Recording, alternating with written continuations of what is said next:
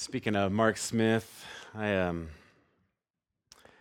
it's like uh, remember it was like in November one time I was driving to work at my last church in Texas, and and he's like, "Oh, Andrew, it's a glorious day. We've got a foot of snow last night or something. Like it's the sun shining. My sunroof is back." And I'm like, that's so crazy. What a different world I might be going to in Steamboat and uh, in so many ways. Yeah, amen.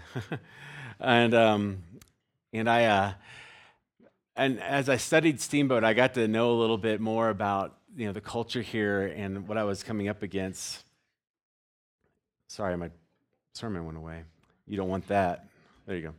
And um, and I uh, had this. Um, I had the I had the wherewithal, I guess, the, the, the mental ability to understand that I was moving to the west from the south and as a as a pastor in the south you have like this the title pastor entitles you to some things. Um, let me indulge you for a second. So for you know when i'm a, when you say in the south when you introduce yourself and somebody says what do you do? you say i'm a pastor immediately their language cleans up. Like no more cuss words or they apologize for them before they say them. I'm like i'm not jesus that's fine you know and um, so that immediately the language cleans up, or they say, Well, I went to church once, you know, or they talk about their religious record, you know. Immediately there's kind of this, there's, there's this, something comes with the title, right? Sometimes I got free food. Uh, Chick fil A, I mean, I mean, it's Pastor Haven. I got a large strawberry shake every time I went in. Um, you know, says, you know, the title pastor comes with something. And I, I had a friend, and he planted a church in the Northwest. He and I went to college together, and, uh, and I called him. He, um, there, he's up in Oregon, and a great guy. And I called him. I said, What is it like to pastor in the West? And the first thing he said was, Andrew, you're going to have to let go of all of your little pastor privileges from the South. like they all go away. People don't care. In fact, they might cuss more just to throw you off. I mean, it's, it's completely different from the way it is in the South. It, that title, you just need to get rid of it. And I was like, okay, you know, you can have the title because it is you, but you don't need to worry about it because it's going to be, it's just not the way it is in the South. And he, he gave me a lot of other coaching, a lot of other things. But I thought it's, it's very interesting that the title, you know, pastor and, and the weight it carries in one place and how it carries almost no weight in another place here in Steamboat and in the West. Um, the titles we give people, they, they tend to do that, right? I mean, that when we give somebody a title, like a doctor, we immediately assume you can help me, unless you're a doctor in, you know, philosophy. You can't help me. But, you know, I mean, we give me, you know, so it's like, you know, we assume a doctor can help or a doctor can fix things. And, you know, you seem like a, a teacher, somebody who cares about kids, you know, you know, most of them do. And so, you know, you assume these things about people based on their titles, right? And one of the things we see in, uh, and even in the life of Christ, and even with Jesus today, is that people give Jesus like these titles, like, and and they kind of, and I think the titles we give Jesus sometimes like reduce him um, to something more manageable. Like when we call Jesus, many uh, non Christians especially will call Jesus uh, a good man, right? Uh, or they'll say he was a great prophet, or he was very wise. They'll put him on the, on the level of Buddha and stuff like that. You know, he's, he's smart. He was good. We should follow the golden rule, you know. And they'll, and they'll kind of give him these, these new titles not king, not God, not son of God, prophet, wise, good guy, revolutionary. That's about it. And we, we and when we do that, we reduce Jesus to this kind of this manageable person. And what is so amazing is this isn't new. Like this was happening in the Bible, and it's happening in the New Testament. And so today we're going to look, we're continuing our series on the mountains, and Jesus uses a mountain to explain to a handful of disciples who he really is, because there's a little bit of confusion on who he really is. And so we're going to look at a very, very, very famous uh, scene called the Transfiguration. Never in my life have I preached on the Transfiguration. It's a very intimidating part of the life of Christ because it's so spiritual and so, you know, extraordinary. And I hope I don't blow that today, but I've learned so much and I've really enjoyed preparing for it. But before we so before we can get to the mountain though, and we'll get to the mountain, just stay with me One of the things I learned about the transfiguration is you cannot understand the transfiguration. Do you know what the transfiguration is? Oh, let me just tell you real quick so you're not confused. The transfiguration is this moment when Jesus is on this mountain and he, he becomes glowing, he becomes deific. Right, he, he's a deity, and he's become looks like he momentary he momentarily loses his earthly form and takes on the form of God. All right, this is the transfiguration. Transfiguration. It comes from the Greek word metamorphosis, right? I mean, it's this, it's this momentary change that happens in his life, in his being, and it's a it's a, validation for all those who are witnessing. Before we get there, though, every single gospel, Mark, Luke, and Matthew, all talk about the transfiguration. John leaves it out. Mark, Luke, and Matthew all do some. They are um, they kind of they're like the uh, Mark wrote a quick gospel. He was, he was probably the secretary for Peter. It's really Peter's gospel. And Mark's gospel is written for uh, the, really, it's, it's written for like almost the, the, um, the Gentile mind, right? Because it's so quick. Uh, and, and John's gospel is much the same way. It's for the Gentile. In fact, John says, for those who are seekers. It says in John, in the Gospel of John, I've written this for those who are seeking him. So it's, it's not written for necessarily for the Jewish audience, it's written for Gentiles. And so they craft their gospels in such a way that it reaches that mindset. You got to know that when you're reading the gospels, because sometimes things appear out of order and they don't, they don't seem to line up. And you're like, well, why did he mention that and he didn't mention that? And because they're writing to a different audience, even at a different time. And then Luke's gospel is extremely detailed. It's the most detailed gospel we have. In fact, we'll be in Luke 9 today. And it is written for the cynic. It is written for the person who's questioning the authority and the, uh, and the reality of who Christ is. And then Matthew's gospel is written for the Jew. It's written for the Jewish person to understand. So much Jewish uh, parallelism is revealed through Matthew's gospel. In fact, Matthew's uh, gospel does, goes through great lengths to reveal Jesus as king right? So you have uh, these three these four gospels excuse me that are all kind of written with a different slant. They are they are all um, with the exception of john very orderly when it comes to the cross. Like the events leading up to the cross they all pretty much just stay within they stay within the code. That's like this happened then this happened then this happened.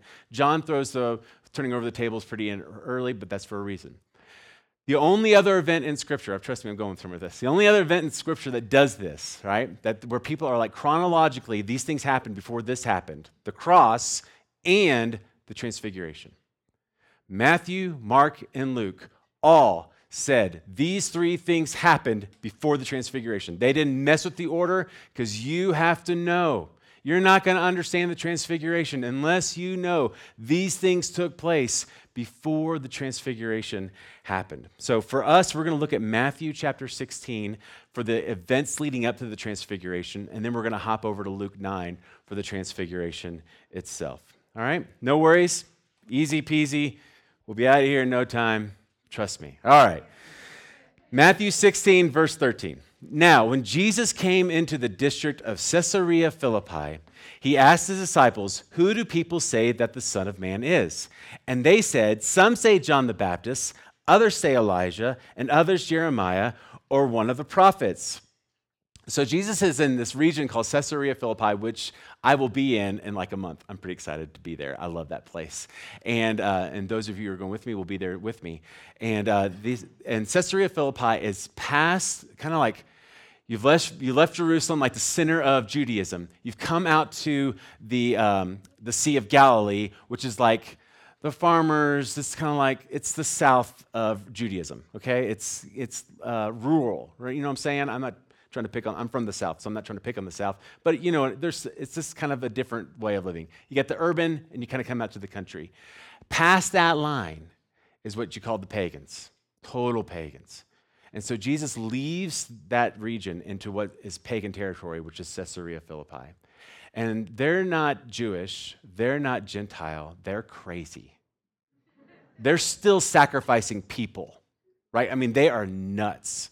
In fact, there's a passage that we're not going to pay a lot of attention to, but the gates of hell are in Caesarea Philippi, where they throw people into it to sacrifice. I mean, it's crazy. And so Jesus is there when he asks this question. He's in this very pagan land when he asks this question about these about who do people say that I am? And so he says, okay, who do people say that I am? And, and again, I just love the narratives because it's like you can almost picture like the disciples. And, you know, like somebody's going to say, well, obviously, you know, Jesus, somebody thought you were Herod. You know, Herod thought you were, excuse me, Herod thought you were John the Baptist reincarnated. So some people say you're John the Baptist. And then some people, and another guy's going to pop up and say, yeah, I heard somebody else. It's almost like a Monty Python thing. I heard somebody else once say, you know, a swallow can fly with a coconut. It's on Netflix. You can watch it for free. Um, so I, you know, I heard somebody once say you're like Elijah, you know, because you're prophetic and you say prophetic things, and so you're like Elijah. And so, and another one, you know, says, well, you're Jeremiah. He was also a prophet, and you know, but Elijah didn't die, so you're kind of like him because we don't really know what happened to Elijah. So maybe he came back, and that's you. And but then you're really prophetic like Jeremiah, and you kind of quote him all the time, and so maybe you're him. And so they're kind of bouncing back and forth with these things, and Jesus is like, cool, cool, cool, cool, cool. I know. Verse 15. He said to them, But who do you say that I am? You walk with me. You eat, sleep, and drink with me. You know me better than what they say. So, disciples, who do you say that I am? And it's almost like that. Um, it's almost like that moment where like they're all like, "Is this a trick question?" Like he could totally blast us right now if we get this wrong. You know, it's like like, "Oh, do we answer this?" And so, who do you think's going to open his big mouth first, right? Peter, right? Simon Peter replied, You are the Christ, the Son of the living God. And at that moment, all the disciples looked at him like, I think he got it right. You know, it's like, What? And Jesus answered him, Blessed are you, Simon Bar Jonah, for flesh and blood has not revealed this to you, but my Father who is in heaven. And I tell you, you are Peter, which means rock. And on this rock I will build my church. Consequently, he was the first rock, Dwayne Johnson. And the gates of hell shall not prevail against it. I will give you the keys of the kingdom of heaven, and whatever you bind on earth shall be bound on heaven, and whatever you loose on earth shall be loosed in heaven. Then he strictly charged the disciples to tell no one about this. So Jesus affirms that Peter, yes, that's you're right, you got this right. On your statement, Peter, the, the you, Peter, are not the rock. The statement that you made is the rock right? That I am the Christ, the Messiah. That's the, that's the rock. But you made it, so you get the name. And I knew you were going to make it, so I named you that before. So you're the, on that statement, we're going to build the church. Remember, I told you the gates of hell are actually in Caesarea Philippi. They were called the gates of hell, where you sacrificed children and slaves to the god of Pan. Peter Pan to Pan, and you would. That's where they got it from. And so you would. That's where you do. They called it the gates of hell because people, their loved ones would go in there and die. And Jesus would point. He could point right to it and say, Those gates of hell will not stop me. By the way, I just, I got, I love this passage. It's, I just, this is in my notes. This is extra. Hell has gates. That's defensive. That means we are offense. We push. We push back the darkness. We're not afraid of the darkness. We're not scared of hell. Hell's not pushing back on us. We're pushing back on hell, right? So Jesus says those gates aren't going to slow us down we are pushing right through this pagan territory. And we're going to push through on the rock. And the rock is what? Christ has come. He is the Messiah, and he's dwelling before them. Right? So be, ah, one time I was in a meeting and somebody said, Andrew, why are, why are we telling Christians to go Halloween trick or treating? Isn't that the hell's day? This is in the South. This sound like the South. It wasn't here, right? And I said, since when are we on defense? Go trick or treating. Amen. Amen. We're not on defense. We're on offense. Get out there, get some candy, and share Jesus, right? Do that. I mean, it's all it's good. We're not on defense here. So, all right. Sorry. You ever seen that? Uh, you ever seen Seinfeld when when George like makes like a great joke and he's like, "I'm out." That's what Peter should have done, right? Like, I think I've peaked, and I'm just not going to say anything for the next couple of years, right? But he doesn't do that. Next thing, verse 21. From that time, Jesus began to show his disciples that he must go to Jerusalem and suffer many things from the elders and the chief priests and the scribes and be killed, and on the third day be raised. So Jesus starts explaining to them okay, guys, listen, here's the plan. Isaiah says one a suffering servant's going to come, and by his stripes you will be healed. I am that suffering servant. He will hang on a tree for the sins of many and cover your sins as white as snow. I am that person who will hang on that tree. I will be persecuted. I will be smitten by my own people. Um, that is me. So I have to go to Jerusalem and be smitten, stricken, and hung for the sins of humanity. This is going to happen. But fear not.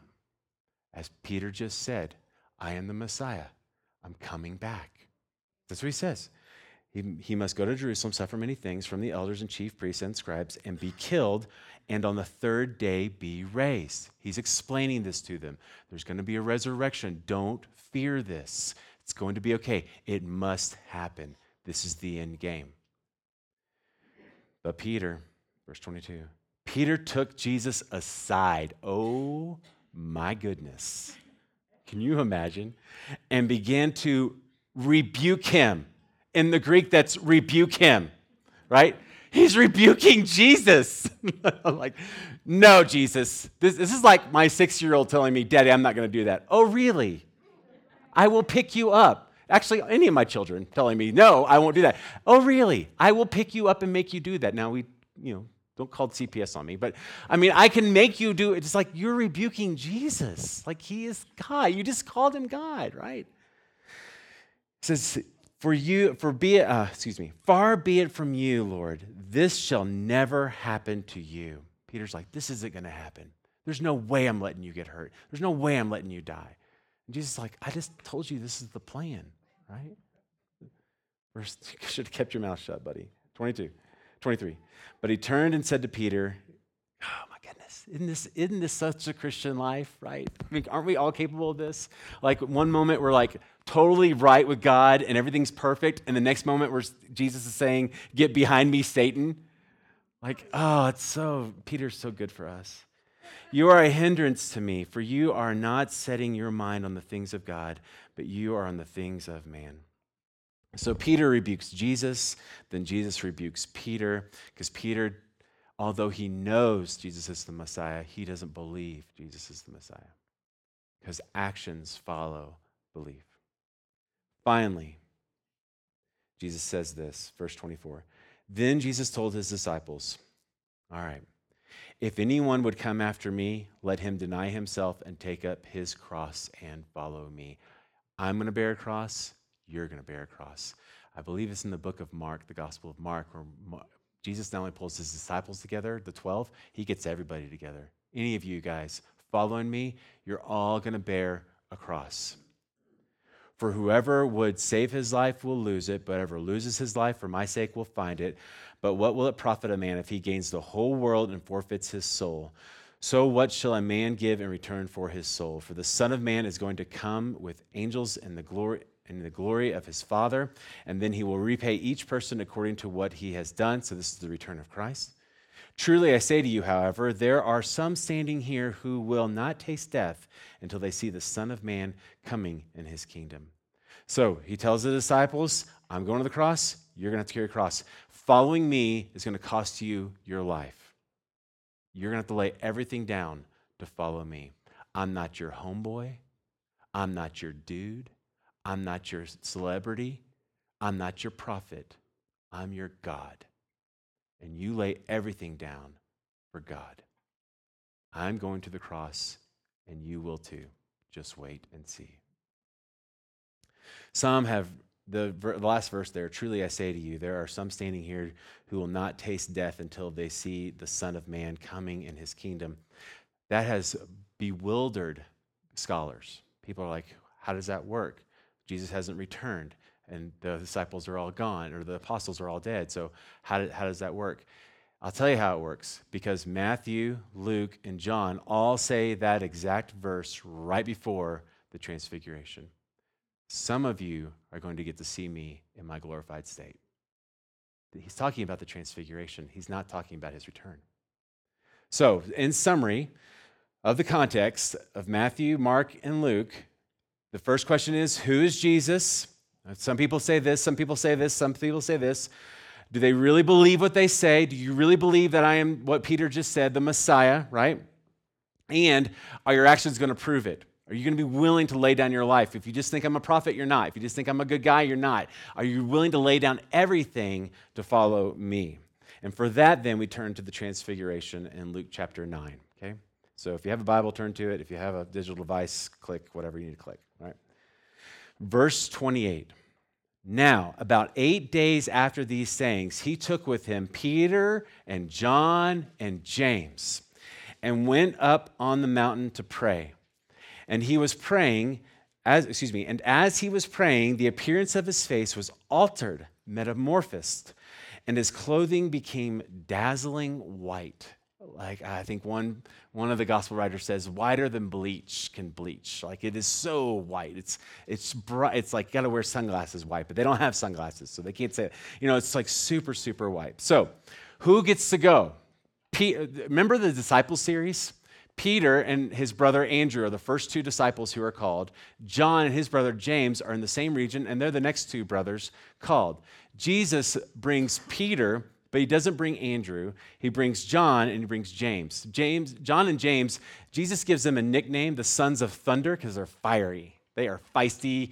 I don't think they had redheads in the Middle East, but they were redheads, right? I mean, they're just fiery kind of guys. They want to nuke, you know, the Samaritans. I mean, they're just, they're like, they're out to get you, right? So and then there's Peter. You know, we all know Peter. He's struggling, right? He's like, "Yeah, you're the one." Like, "Oh, I don't know if you're the one. Maybe you shouldn't go. Maybe we should go." You know, he's a mess, right? He's George Costanza right now. He's just, he's a he's a mess. So Jesus is like, "Peter, come with me." Uh, Andrew, you're good. Andrew's always good, by the way. Andrew is one of those disciples, and that's not me. Uh, trust me, it's not, I'm more Peter than anybody. Andrew's one of those disciples in the Bible. He's he always has the faith. And the, when the feeding of the 5,000 happens, he's, they, um, remember, everybody's like, how are we going to feed these people? And Peter's, or Andrew shows up. He's like, I got some kid's lunch. right?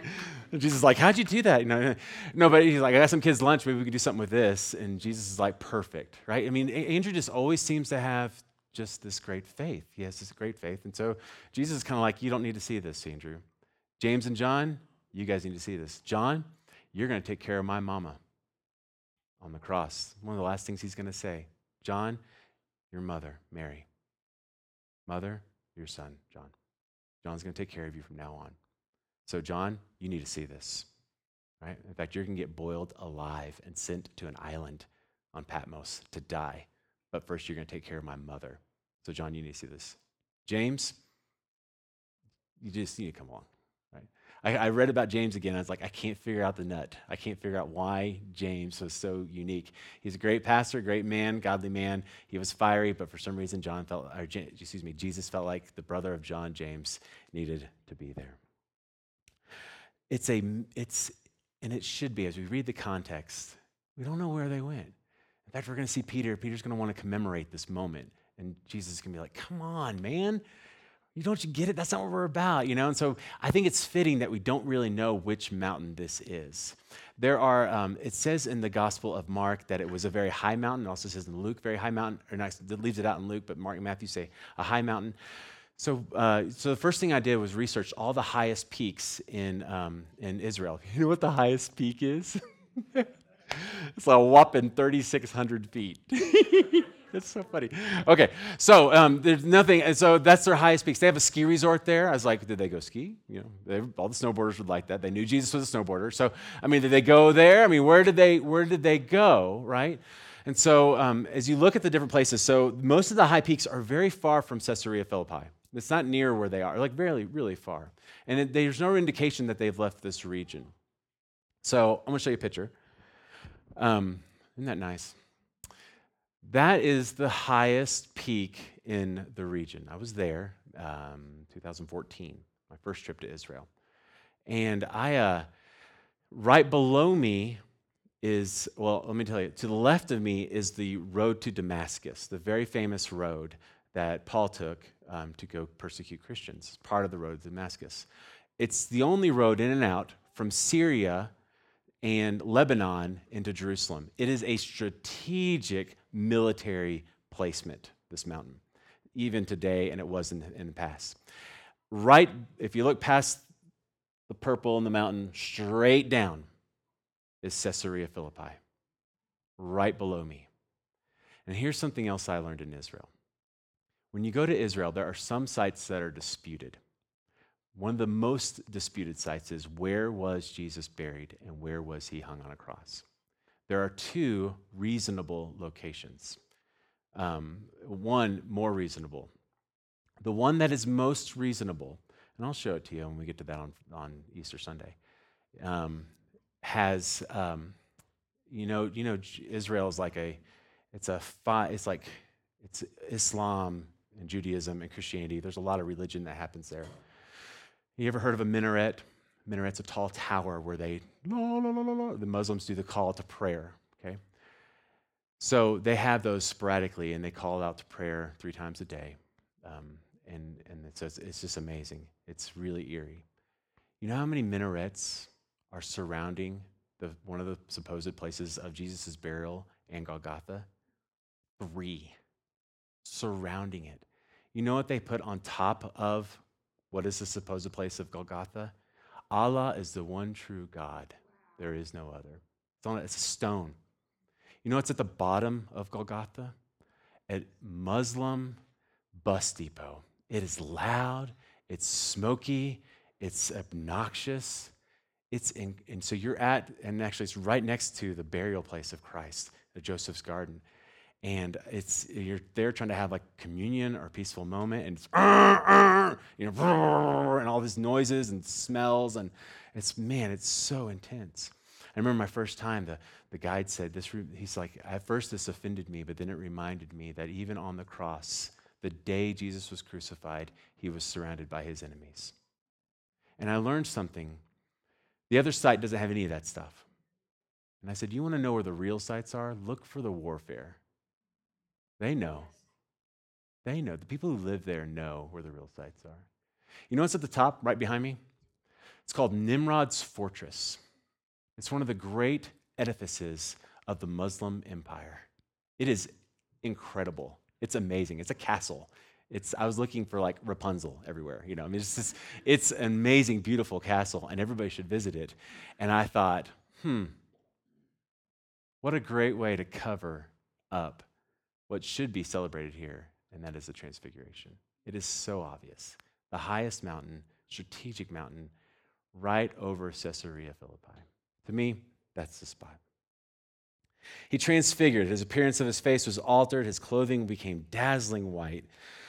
Um, what, needs to, what you need to see here is that Jesus transfigured from within. Nothing transfigured him. It didn't fade like it, Moses transfigured. It didn't fade on Jesus.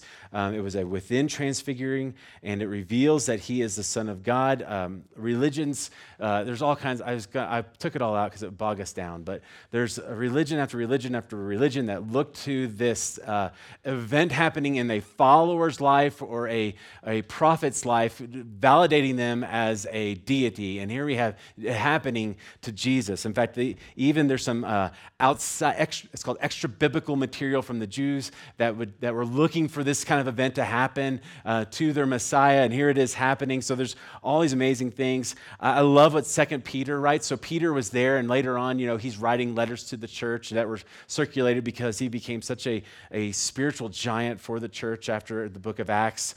Second Peter says this, verse uh, chapter 1, verses 16 through 18. For we did not follow cleverly devised myths when we made known to you the power and the coming of our Lord Jesus, but we were eyewitnesses of his majesty. Speaking of the transfiguration, for when he received honor and glory from God the Father, and the voice was borne to him by the majestic glory This is my beloved Son, with whom I am well pleased. We ourselves heard this very voice borne from heaven from we were um, for we were with him on the holy mountain. So later i mean this is such a huge impact for peter and he's writing about it much later in his one of his last letters in Second peter and he's saying this was the majesty of god coming into christ. He was he's a you know the bible talks about jesus being somebody who you didn't want to look at. Like he wasn't appealing. He wasn't hot. He wasn't a stud. He wasn't sexy. He wasn't, he wasn't all those things. He's not going to make the cover of GQ or Time or any of that stuff, right? He's just a guy. He's just a guy with a beard, ruddy, dirty, homeless man. But his works and his actions and his words drew you to him because you knew he was God. But in this moment, all of that's gone. And the glory of God has filled up Jesus and it is majestic and life altering for these three men who are witnessing it. Verse 30. And behold, two men were talking with him, Moses and Elijah, who appeared in glory and spoke of his departure, which he was about to accomplish at Jerusalem. So remember when I told you about Jesus was telling his disciples, here's the plan, here's the end game, this is where we're headed. Now he's speaking to Moses and Elijah about this. So they, they show up. So why are Moses and Elijah there? Best shot. Here we go. Moses is there as a fulfillment of the law to show that Jesus is a fulfillment of the law because Moses gave us the Ten Commandments and all the law in Deuteronomy and Leviticus. Uh, Jeremiah is, excuse me, Elijah is there because again, he never died. And there was some confusion about whether or not Jesus was Elijah or not. So, just to make it very, very clear, here he is. He's not Elijah because Elijah's here, and here's Jesus. And Elijah is a fulfillment of the prophets. So, Jesus then comes to fulfill the law and the prophets. Both men received mountaintop revelations of God, and now Jesus is receiving it with them. Both were known for their powerful miracles. Now Jesus is seen with them. Uh, both men's lives ended unusually. Uh, Moses dies on a mountain overlooking the promised land and gets buried by God. Elijah is caught up in a chariot of fire, and so we never really see him die. And then we say Jesus died for the sins of humanity. So you see all these unique traits about them. But Jesus, but Jesus wants to make it so clear to these guys: I am not Moses, and I'm not Elijah. I'm Jesus. You were wondering, Peter. You were wondering, I am the Son of God. Interesting here in verse 31, it says, And they spoke of his departure. That's the Greek word exodus. And the, and the Greek reader would, would read that and would understand oh, Jesus is the final exodus.